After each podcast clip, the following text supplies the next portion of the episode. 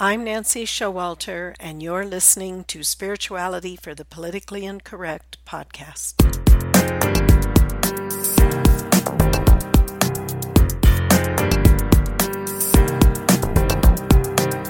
Welcome, all radical paradigm shifters and creative changemakers. You who dare to create a better life and a better world. Tap into the power that resides within you and use that power for constructive change.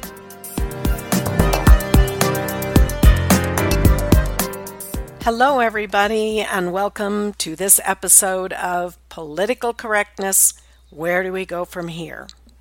Today, I want to explore how political correctness, as we see it playing out today, is influencing our lives individually and collectively. And how do we break free from the bondage of being defined by specific segments that society has thrust upon us? I think we can all agree that we're living in a time when it's not convenient to speak your mind. The political correctness police are everywhere, from our national media, in our advocacy groups, and in almost every segment of society that wants to separate itself out and be offended by anyone who has a differing opinion. As a result, we are not freely speaking our minds and hearts, which incidentally is not only the freedom we're all meant to enjoy, but it is also the foundation of a government by the people. And we see that if someone dares to speak their truth, particularly if it doesn't align with the prevailing thought, but even if it does, there are many, many from various quarters that are ready to heap their condemnation and in some cases rage upon that one. So divided we have become, and it's not helped with social media, that impersonal way to to criticize someone else. And interestingly enough, even if you are hailed by many for speaking your truth and begin to become a popular voice truly reflecting people's views, there are the ever vigilant watchers who just wait for you to slip and say something that can be twisted and construed as being offensive to some individual or segment of society. And then begins the destruction of a character or a career that might otherwise have helped lead us to a higher way of thinking and living. Or worse yet, take your statements out of context or twist them until you don't even recognize them, and then push an agenda that hardly even matches your original intent. Unfortunately, we have separated ourselves so much from each other that we no longer respect the viewpoints and perspectives of our fellow citizens, let alone others from differing cultures when they do not agree with ours. And that's the key word here respect. Rather than seeing diversity as the balanced contribution to a society that governs itself, diversity has become divisive. It separates races, nationalities, age groups, political views, lifestyle choices, and just about any other aspect of life you can think of. All of this keeps us collectively focused on agitation, turmoil, and confusion rather than on how we and our neighbors can enjoy prosperity and happiness. So, we must ask ourselves what are we afraid of? How is it that we have become so conditioned that we do not trust ourselves or one another? How have we gotten to this point? And what can we do about it? Well, this is the age old tactic of divide and conquer, as I see it.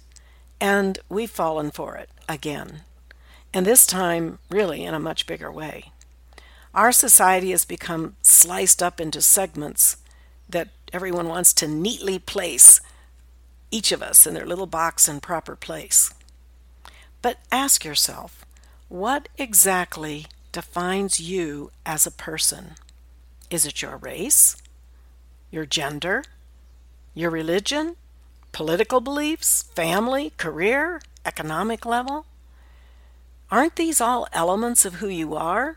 But does any one of these, or even all of them together, really define you as a person?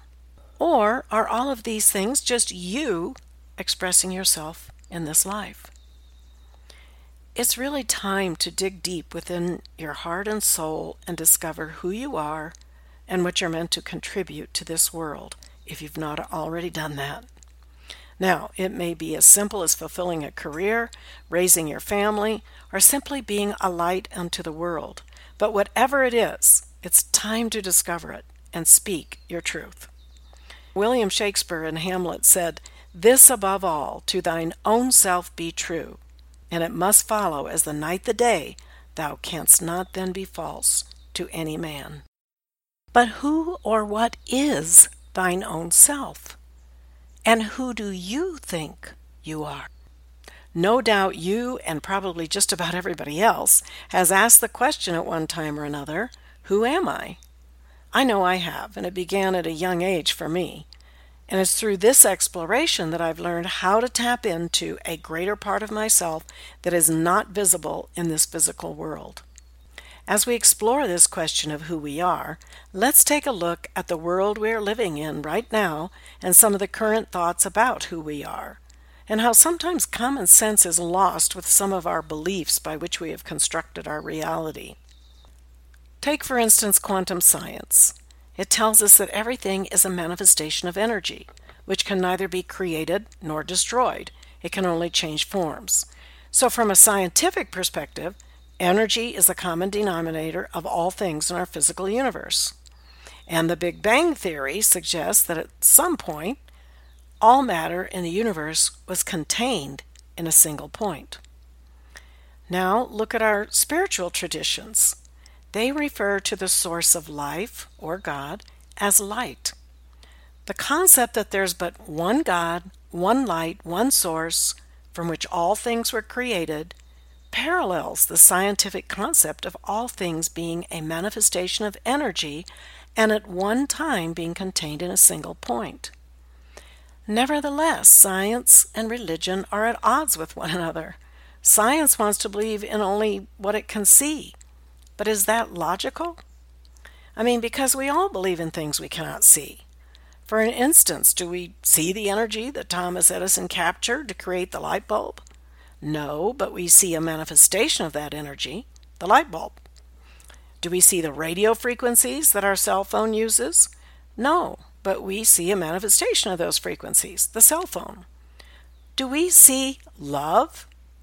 No, but we see expressions of love, the manifestation of love in our lives. And you know, it's no different with you and me. We do not see the power that we are either but we see each other, the manifestation of that power. So that's science. Now, on the religious side, many religions of the day say that we are sinners and separate from God. Yet the Bible says we were made in the image and likeness of God, and that the kingdom of heaven is within us. And we can do even greater things than Jesus did. Now, agreed, none of us are perfect, and we have all made mistakes but we do not identify with our mistakes. Rather, we need to identify with our true being and live life from that perspective. So, what is this source within us? It is the part of you that is of the one pure crystal light energy of the source from which all things come.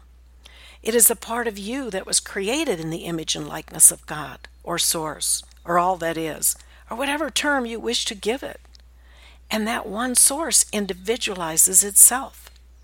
When God speaks the words, I am, a unique manifestation or presence made in His image comes into being. And that I am presence is you and me.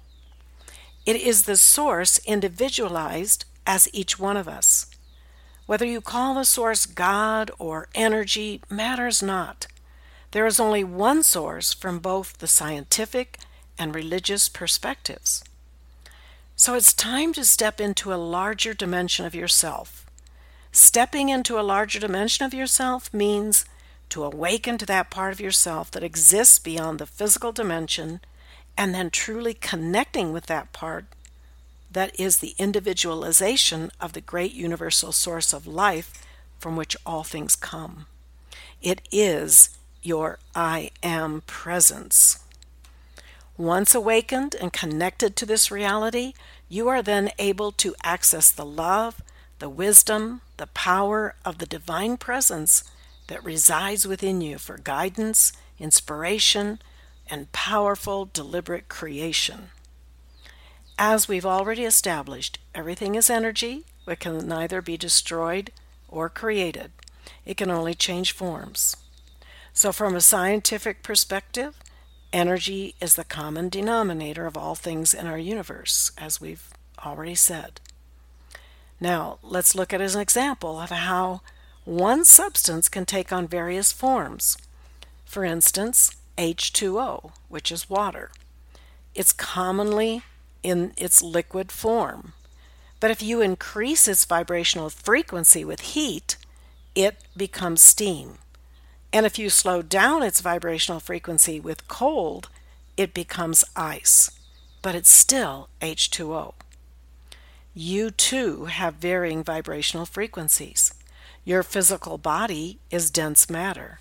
Your thoughts, emotions, and memories are energy that vibrates at a higher vibration than your physical body.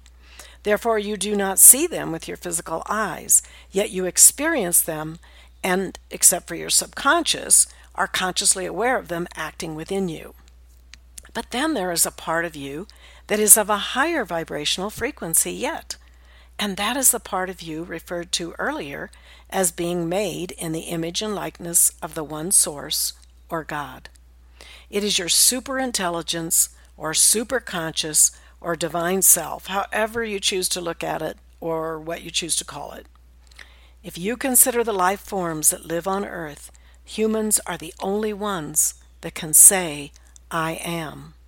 Humans are the only ones that can make conscious choices that impact who they are or who they can become. While all other life forms have sensitivity and survival instincts, and some even have higher levels of intelligence, they are basically subject to their nature. Yes, some have exceeded the usual boundaries of their species, but still they do not possess the power to choose as men and women do. And this ability that we have to make conscious choices is the key to breaking free from the tyranny of unhinged political correctness. In our next episode, we're going to go further into the understanding and study of who we are, but from a holistic perspective, where we'll explore deeper into our divine nature and how to consciously tap into it for protection, guidance, and personal empowerment. Until then, may you be blessed with an open mind, a generous heart, and a powerful spirit. I'm Nancy Showalter, and you've been listening to Spirituality for the Politically Incorrect. Thank you for being with me today. And if you enjoyed this episode, don't forget to subscribe on iTunes.